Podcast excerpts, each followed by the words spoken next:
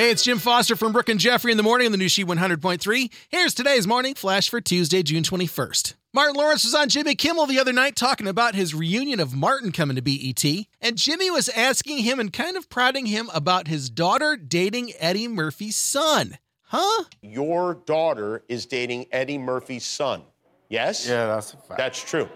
That is, uh, and is the hope, is the secret hope that they um, have some kind of comedy super baby together? that is like, you know, that That's changes funny. everything. That's funny. That's funny. a comedy super baby.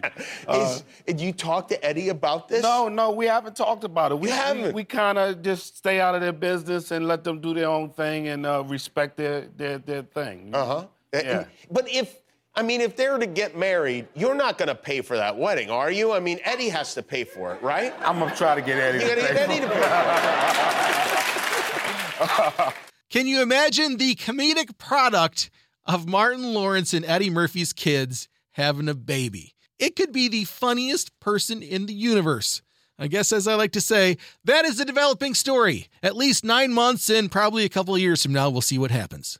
Sad news from the cosmetic department. Revlon is filing for bankruptcy, saying the company is currently unable to fill about one third of their customer demand. Maybe Kim Kardashian will sweep in and go against Kylie Cosmetics. Let's see. And finally, today's She birthday wishes prove that the family ties run deep. Both Meredith Baxter Birney and Michael Gross have birthdays today. You might remember them as Stephen and Elise Keaton, Alex P. Keaton's parents from Family Ties. What kind of fun coincidence is that? There's your Tuesday morning flash. Have a great day. Enjoy the day. And thanks again for listening to the new She 100.3. Hits of the 80s, 90s, and 2000s.